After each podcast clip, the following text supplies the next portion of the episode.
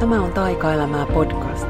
Aitoja ajatuksia ihmisenä olemisesta Katri Syvärisen seurassa. Moikka ja tervetuloa kuuntelemaan taas Taika-elämää podcastia. Mä istun juttelemassa tässä mikin ääressä lauantai-aamuna, jolloin en todellakaan ollut aikonut tehdä mitään töihin liittyvää, mutta mä olen herännyt tänään hirveän aikaisin ja pyörinyt sängyssä vähän ylimääräistä ja sitten saanut yhden työidean, joka ei jättänyt mua rauhaan. Mä siitä sitten nousin ylös sitä pohdiskelemaan ja sitten mä oon tehnyt treenin ja oikein niin kuin ajatellut, että vitsi, että mä voisin viettää tässä tosi rauhallista omaa aikaa, ei ole mihinkään kiire. Mutta nyt kun mä tuossa treenin jälkeen kävin suihkussa ja vielä laitoin itse tuossa podcastin taustalle, siis en omaani, vaan toisen, jota kuuntelen, niin laitoin sen tuohon taustalle, kun suihkun jälkeen rasvasin jalkoja ja ajattelin, että nyt mä kuuntelen muiden juttuja ja niin poispäin, mutta mä en päässyt ollenkaan kiinni siihen podcastiin, jota yritin kuunnella, koska mulla oli niin vahvasti semmoinen olo, että nyt mun sisällä on podcast, joka on tulossa ulos, että nyt mun sisällä on jotain, jota on pakko päästä jakamaan. Ja taas itsekin tässä ihmettelen, että mitä se oikein on. Niin kuin viimeksi sanoin täällä, niin on tässä keskittynyt aiemmin tai syksyn aikana, talven aikana paljon tekemään noita instalivejä enkä podcast-jaksoja. Ja yksi asia, mitä mä oon paljon tässä opetellut, mikä mun mielestä se kuuluu tämmöiseen luovaan elämään ja some-elämäänkin, jota itsekin jollain tavalla elän, vaikka en nyt niin paljon ihan siellä nyt sitä omaa arkea ja omaa elämää sillä tavalla jaa suoraan, mutta aiemmin olen tehnyt sitä enemmän. Nyt taas mun Insta-luonne on tässä viime aikoina vähän muuttunut, mutta kuitenkin olen myös henkilönä esillä, niin kuin me monet tällä hetkellä jaetaan jotain itseemme liittyvää. Ja sitten taas toisaalta mulla on valtavan iso tarve aina myös niin kun asettaa niitä rajoja itseni ympärille, niin kuin on käyttänyt sitä ilmausta, että suojele sun omaa pyhää tilaa. Että se, että mä oikeasti myös viipyilen siellä niin kun omien ajatusten ja ideoiden parissa. Ja se on ollut tässä viime vuosina tosi iso harjoitus, että niin kun tunnistaa näitä tilanteita, että milloin mun energiakenttä on auki muiden suuntaan ja milloin mä taas selvästi tunnen tarvetta suojata sitä, pitää kiinni, että nyt mä oon täällä mun omassa tilassa, prosessoin asioita, ilmaisen itseäni, täällä niin kuin itsekseni luon jotain, joka vasta myöhemmin tulee jaetuksi. Ja milloin mä taas niin kuin avaan sen luukun niin kuin ulospäin, että suoraan niin kuin kohtaan ihmisiä, jolloin energia vaihtuu ihan niin kuin siinä hetkessä. Ja tämä on just tämä, että silloin kun mä juttelen tänne mikrofonin kanssa, niin silloin mä oon täällä enemmän niin kuin omassa tilassa, vaikka mä niin kuin energeettisesti teille puhunkin ja ajattelen, että on ihmisiä, jotka kuuntelee ja ajattelen, että on jotain, mitä mä haluan jakaa tällaisenaan editoimatta, filtteröimättä, mutta kuitenkin mä oon täällä niin kuin omassa tilassa. Ja sitten taas se, että jos mä menen avaamaan Instaliven, varsinkin kun mä teen niitä paljon ihan sellainen lennosta, etten kauheasti suunnittele tai ilmoita niistä edes etukäteen, niin se on taas semmoinen, että silloin selvästi mun energiakenttä on niin kuin auki ulospäin.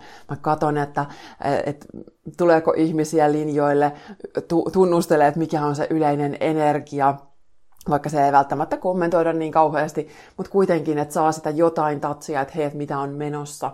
Ja silloin mä huomaan myös, että se vaikuttaa siihen, että miten mä puhun, miten mä ilmaisen itseäni, niin kun mä tiedän, että ihmiset tulee ja menee siihen linjoille ihan miten haluaa. Niin tämä on sellainen, mitä opettelen tunnistamaan, että milloin on minkäkin aika. Ja mä uskon, että tämä on semmoinen asia, mitä meidän kaikkien riippumatta siitä, mitä me tehdään työksemme, ollaanko me luovilla aloilla, ollaanko me somessa, miten tahansa. Meillä on niin paljon tällä hetkellä niitä laitteita, joiden kanssa kommunikoida ihmisten kanssa, jotka tuo niin kuin toisia ihmisiä meidän energiakenttään, jotka avaa sitä meidän energiaa muille, niin meillä on niin paljon niitä semmoisia eri kanavia, mistä viesti tulee siihen meidän ärsykepiiriin ja meidän aistittavaksi, niin tämä on sellainen asia, mihin mä just kehotan ihan jokaista kiinnittämään huomiota, että milloin sä avaat ovet ulospäin ja milloin sä taas suljet niitä. Tämä on ihan asia, mitä mä oon tosi paljon harjoitellut tässä omassa luovassakin elämässä sen takia, että kun mä lähdin vaikka kirjoittaa jotain, mulla on aikaisemmin ollut aina helposti, että kaikki viestikanavat auki, että koneella on sähköposti ja siellä on WhatsAppin koneversio, miksi sitä sanotaan. Ja sitten jos ne piippaa, niin ne sitten piippaa ja keskeyttää mut heti. Niin nyt mä oon sitä sitten selvästi harjoitellut, että mä suljen niitä ja pidän niin kuin sitä tilaa puhtaana ja keskityn enemmän rauhassa siihen todellakin, mitä just sillä hetkellä haluan ja valitsen tehdä. Ja sitten mä taas valitsen avata sen kentän, että kyllä mulla voi olla puhelin vieressä ja mä näen vaikka, että jos tulee WhatsApp-viestejä, mutta mä silti voin itse päättää, että mikä on se, että milloin mä valitsen itsestäni käsin avautua sille viestillä ja kuunnella sen ja reagoida siihen, eikä niin, että mä olisin koko ajan niiden erilaisten viestien armoilla. Mä oon itse asiassa puhelinta pitänyt äänettömällä jo vuodesta 2012, kohta 10 vuotta. Mä huomasin silloin, kun olin toipumassa uupumuksesta ja mä olin siellä Taimaan irtiottolomalla, josta kirjoitin kirjassa Löydä elämän taika, niin silloin mä jotenkin tajusin sen, että hei, että mun elämä tällaisenään ei ole niin hätää akuuttia, että koko ajan pitäisi reagoida johonkin, että mä kerkeen kyllä vastata asioihin, kun mä itse katson puhelinta aika ajoin. Ja voin vakuuttaa, että katson sitä kyllä ihan riittävän usein enemmän kuin tarvitsisi. Mutta mä ajattelen, että se meidän elämä on tällä hetkellä niin täynnä kaikenlaisia ärsykkeitä, jotka virittää meissä jotain. Ne voi olla hyviä tunteita, mutta ne voi olla myös stressaamista, stressin kokemusta, että tulee se semmoinen olo, että nyt multa pyydetään jotain, multa odotetaan jotain, mun täytyy tehdä jotain. Että ne saattaa ihan todella konkreettisesti olla meille niin kuin uhkia ne viestit, jotka tulee ulkopuolelta.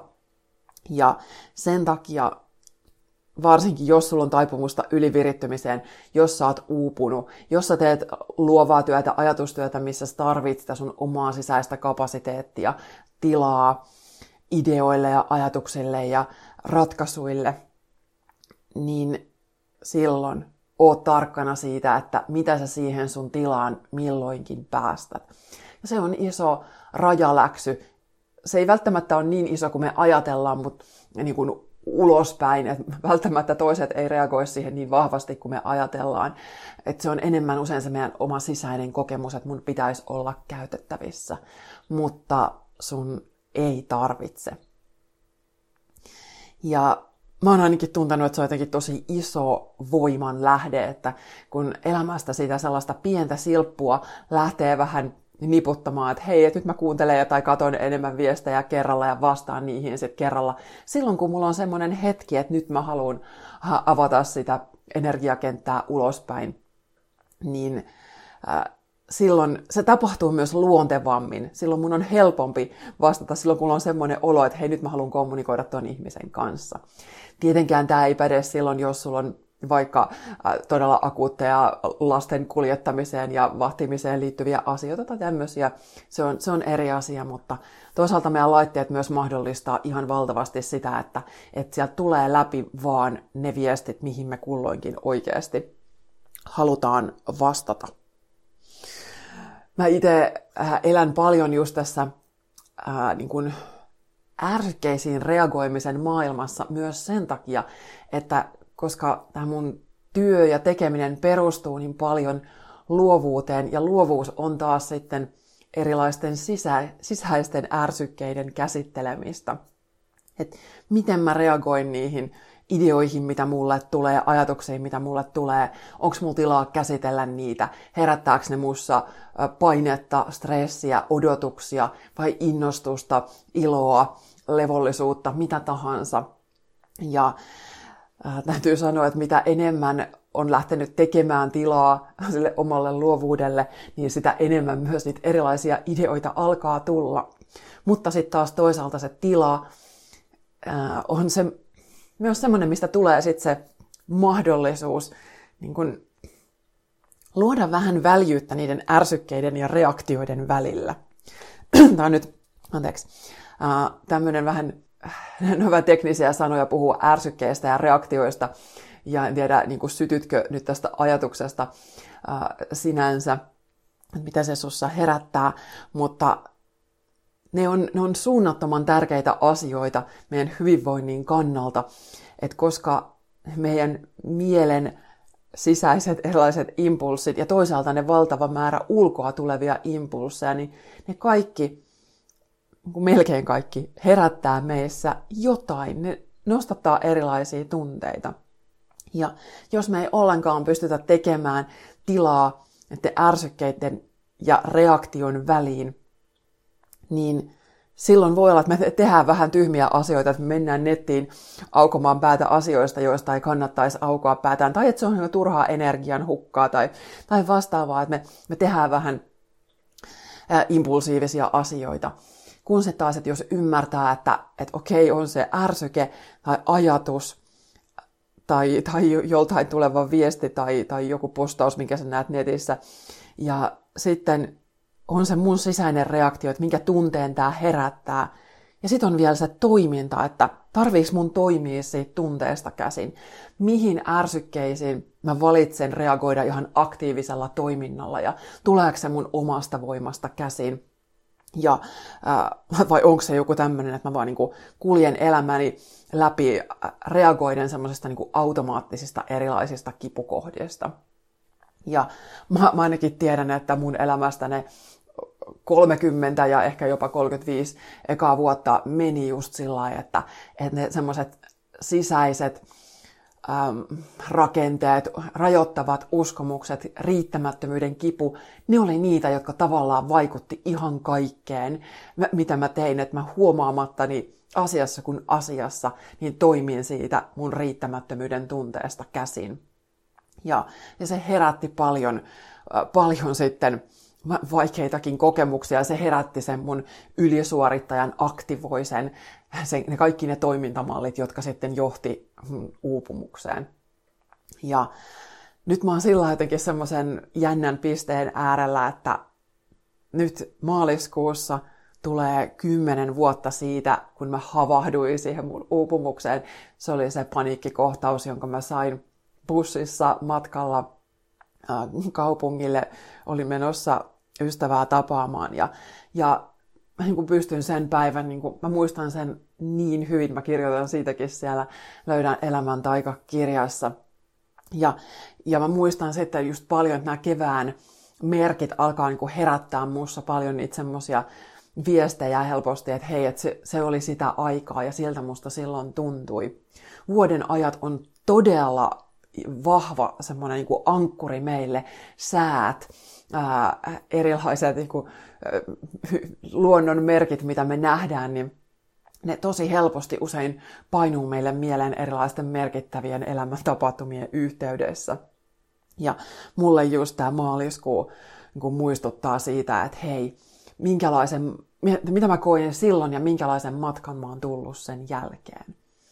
Ja nyt täytyy sanoa, että tässä 10 vuoden kohdalla niin olen ylpeä itsestäni, että mä ihan oikeasti olen työstänyt niitä kipukohtia.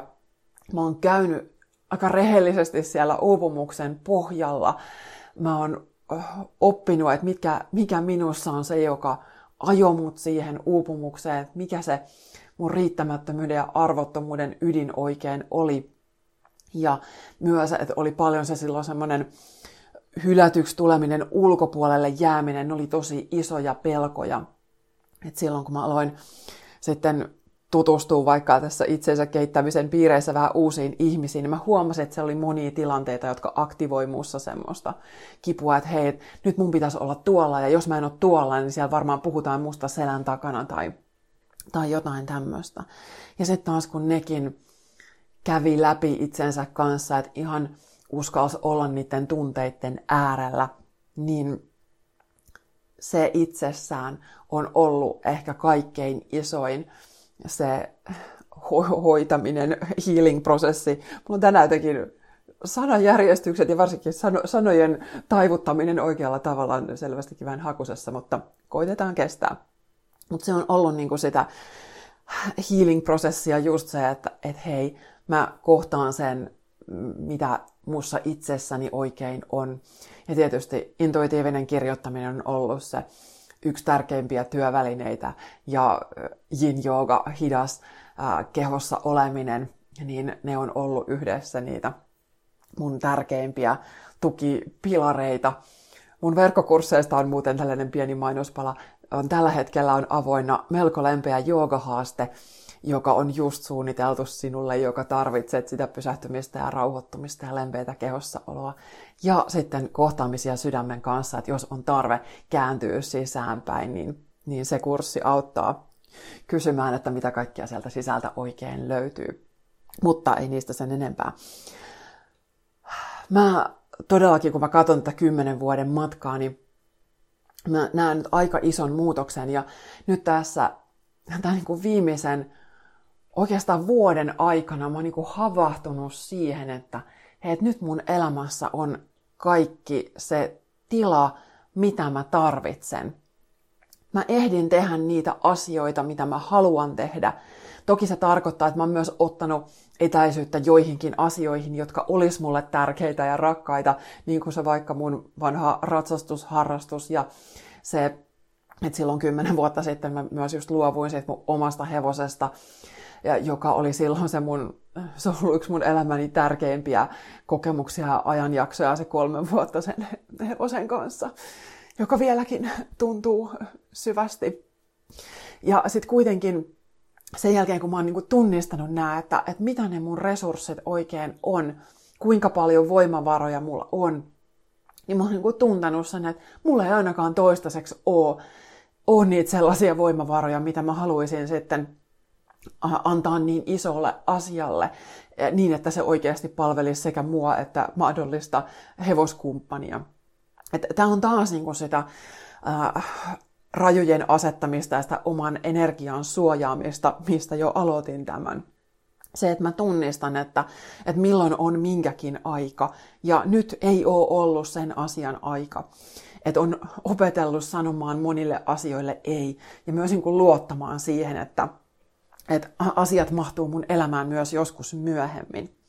Tämä prosessi on minussa herännyt henkiin ja taas muistunut mieleen. Voisi olla ehkä oikeampi ilmaus.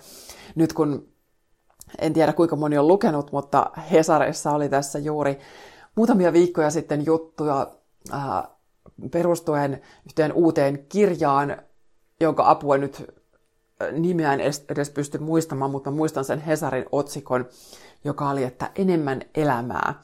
Ja siinä kerrottiin, Leo Stranius oli muistaakseni tämä haastateltava ja sen kirjan kirjoittaja. Tämä ihminen oli halunnut tehostaa elämäänsä mahdollisimman paljon, niin kuin optimoida kaiken, aikatauluttaa kaiken ja huolehtia, että hän tekee usein niin kuin monta asiaa yhtä aikaa, että venytellään pohkeet samalla, kun pestään hampaita ja kuntopyörän ääressä sitä ja tätä ja niin poispäin. Ja nyt se, mitä mä muistin siitä, mitä mä tunnistin siitä jutusta, oli se, että joo, että tossa mä olin siellä 2000-luvun ensimmäisen 10 lopulla.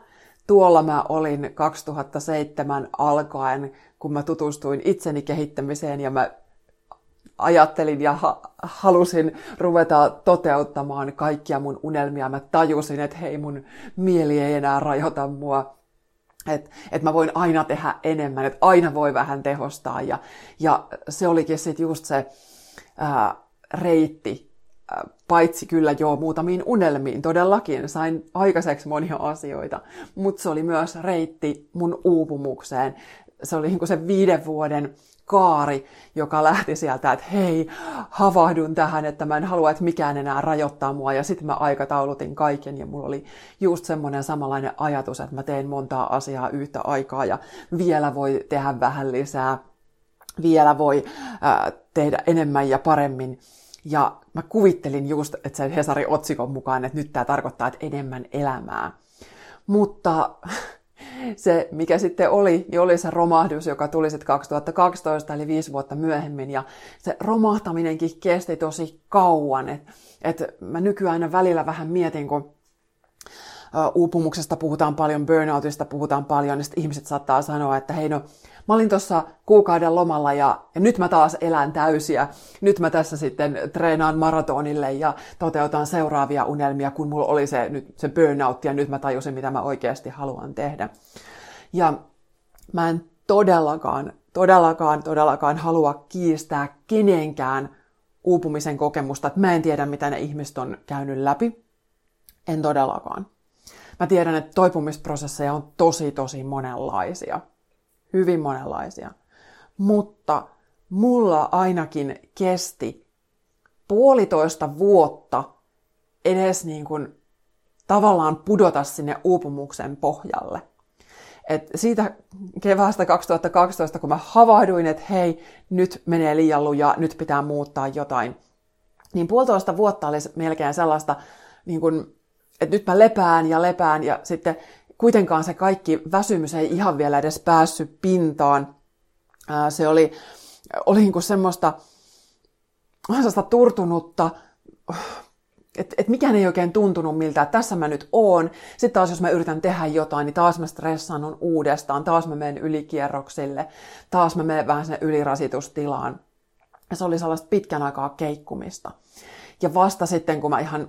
Vaikka mä niin näennäisesti silloin mähän olin tosi niin rauhassa, että mä aloin jo hidastaa. Ja vasta kuitenkin sitten sen 1,5 vuoden jälkeen, kun mä ihan oikeasti annoin itteni pudota, että Juman kautta, että mä en energeettisesti vieläkään ole hellittänyt, mä en ole vieläkään irrottanut, niin sieltä vasta oikeasti alkoi se toipuminen. Ja nyt jos sinä satut olemaan just se, joka kamppailee näiden asioiden kanssa ja kokee huonommuutta toisten tarinoiden äärellä, että nyt toi on ton kuukauden loman jälkeen menee tuolla täysillä, niin usko pois, että et ole ainoa, joka kipuilee tällaisten kanssa. Et mäkin välillä, kun mä katson mun ystäviä, ihmisiä lähellä tai ihmisiä, joita mä seuraan somessa, että mietin, että miten toi ehtii ja miten toi jaksaa ja millä ajalla se tekee tämän ja onko se koko ajan liikenteessä, koska mä en ainakaan enää nykyään, mä en jaksa olla koko aikaa liikenteessä, mä en halua aikatauluttaa oikeastaan juuri mitään. Mä en halua olla koko ajan menossa johonkin seuraavaan asiaan. Mä en halua koko ajan tuntea, että mä oon jostain jäljessä. Mä en halua koko ajan tuntua, että multa odotetaan jotain. Mä mieluummin sanon varmuuden vuoksi kaikelle ei tai lähes kaikelle, jotta siellä mun omassa tilassa voi nousta esiin se, mikä tarvii. Ja joskus se on sitten ihan vaan se, vaikka jotain tunnekokemuksia. Mä oon just tällä viikolla puhunut Instankin puolella siitä, että oli täydenkuun viikko, joka oli monelle intensiivinen ja nousi vaikeita tunteita. Ja sitten kun nousi vaikeita tunteita, niin mulla saattaa mennä monta tuntia, että mä oon sen jälkeen jotenkin toimintakykyinen, että kyllä mä voin näennäisesti tässä tehdä jotain ja puuhastella jotain yksinkertaista. Mutta jos mä yritän olla se mun luova, aktiivinen itse, niin no mä en todellakaan ole, jos mä oon vaikka mun ystävien edessä naisten piirissä itkenyt mun syvimpiä kipukokemuksia, niin kuin tällä viikolla täydenkuun aamuna kävi. Meillä oli muutaman naisen kohtaaminen heti aamulla, ja se oli mulle tosi voimallinen ja tärkeä, hyvin niin kuin hoitava kokemus, mutta se on samalla kuluttava kokemus. Ja jos mä olisin tällaisen päivän aikatauluttanut 1,5 tunnin tarkkuudella, laittanut sinne opiskelua ja itseni kehittämistä ja treeniä ja vielä kaikki muiden ihmisten asiat, palaverit, deadlineit, tällaiset, niin eihän mistään olisi tullut mitään, että se mun päivä olisi joko mennyt aivan pilalle, jos ei olisi toteutunut niin kuin mä suunnittelen, tai sitten toinen vaihtoehto, että mä olisin joutunut tukahduttaa sen tunteen. Mä olisin joutunut taas kerran piilottamaan itsessäni sen, mikä on sitä kaikkein kivuliainta ja tärkeintä, ja se just sitä, mikä on ollut sitä mun riittämättömyyden ydintä. Mä olisin taas kerran joutunut hautaamaan sen jonnekin, ja kampeamaan itsestäni jotain sellaista voimaa, mitä mulla ei oikeasti sillä hetkellä ollut. Ja sitä mä en enää halua tehdä. Et jos musta sitten välillä tuntuu, että mä täällä en hirveästi tee mitään, niin se ei ehkä ole ihan totta, koska mä kuitenkin teen. Mä teen mun töitä, mä luon, mä kirjoitan, mä ohjaan. Ja mä teen mun somea ja nyt vaikka tätä näin. Ja mä ainakin välillä myös kommunikoin ystävieni kanssa. Aika ajoin olen kyllä myös aika täällä omassa tilassa. Mä treenaan, mä luen, mä näen mun kumppania, en ihan päivittäin, mutta kuitenkin lähes. Vietetään paljon yhteistä aikaa. Et kyllä mä teen monenlaisia asioita, mä en vaan makaa täällä. Tätä yritän nyt sanoa minun vanhalle ylisuorittaja itselleni. Mutta se tilan tunto, minkä mä oon elämääni tehnyt, niin se saa välillä aikaan se lepo ja rauha ja palautuminen ja hiljentyminen, joka on kaiken mun luovuuden lähde, niin se aina välillä näyttäytyy mulle tehottomuutena, laiskuutena, saamattomuutena. Että mä en pysty siihen samaan kuin muut. Ja sit kuitenkin mä pystyn siihen kaikkeen, mihin mä nykyään pystyn, just sen takia, että mä otan sen ajan, että mä otan sen tilan, että mä oon sanonut asioille ei. Et tää on niinku tosi iso sallimisen kohta itselle, ja mä oon ainakin tunnistanut todella paljon sitä semmoista, että vähän semmoista jatkuvaa sotaa itsen kanssa, että mitä tahansa mä niinku teen tai olen tekemättä, niin aina se on vähän jotenkin huono. Aina mä tunnen syyllisyyttä, että aina siitä, missä mä oon, niin pitäisikin olla jossain muualla tekemässä enemmän. Tai sitten jos mä teen paljon, niin sitten mä tunnen syyllisyyttä siitä, että mä en ole levännyt. Niin kuin vaikka tänä aamuna, että kun mä heräsin ehkä hitusen ylivirittyneenä, mulla oli eilen tosi ihana, hyvä luova päivä, jossa oli sekä tilaa että sitten sitä suoriutumista, tehokasta tekemistä. En tiedä, jäikö se vähän sitten siihen mun tilaa, ja sen takia mä heräsin aikaisin. Ja sitten taas mulla oli vähän se niin kuin huono omatunto, että hei, nyt just kun mulla olisi tämä oma ihana lauantai-aamu, niin sitten mulla onkin tässä työidea, ja nyt mä haluankin tehdä podcastia ja vaikka mitä. Niin ei, että se yksi isoin asia, mitä mä ainakin opettelen just nyt, että on se, että mä sallin todellakin itseni olla just siinä, missä mä olen juuri nyt, että mä en koko ajan käy sitä itseni kanssa, sitä sisäistä keskustelua, että tuolla mun pitäisi olla, täällä mun pitäisi olla, aina pitäisi olla jotain muuta kuin mitä olen juuri nyt. Mut ei. Tää on taas sitä itsensä puolelle palaamista, josta vaikka Sinun tarinasi voima -kirjassa kirjoitan. Ja mulla itse asiassa täällä tuossa heti kun aloitin, niin mä otin tähän noita taikahetkiä elämään -kortit, ne on tässä avattuna. Ja mä ajattelen, että mä sopivalla hetkellä nyt nostan täältä meillä vielä tähän hetkeen kortin, ja nyt olkoon se hetki, tuolta tunnustelen. Täällä on itse asiassa 2 korttia, jotka nyt haluaa tulla. Päätän, että toinen on se, että mitä meidän on nyt hyvä muistaa, mikä on sellainen niin kuin muistutus, joka me kaikki tarvitaan. Ja toinen on sitten semmoinen kuin haaste, mikä meidän on hyvä nyt käsitellä. Ja nyt mä nostan tämän haastekortin ensin. Okei. Suojakuori. Taika-elämä on suojakuorien tunnistamista ja riisumista. Kuoren takana piilee suuri sydän täynnä valoa ja hyväksymisen kaipuuta. Voi ei, just siitähän mä tässä puhun.